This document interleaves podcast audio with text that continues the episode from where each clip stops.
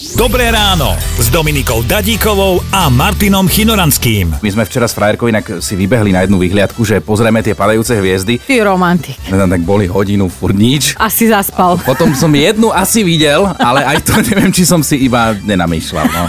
Tak s- Chlapi si ľúbia namýšľať, áno.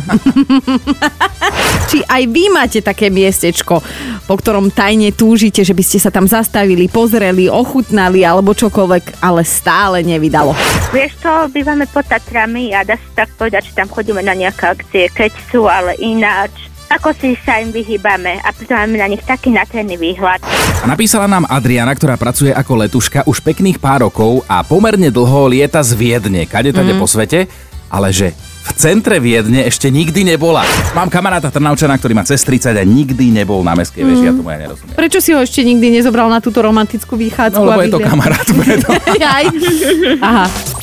Počúvajte Dobré ráno s Dominikou a Martinom už zajtra ráno od 5. Radio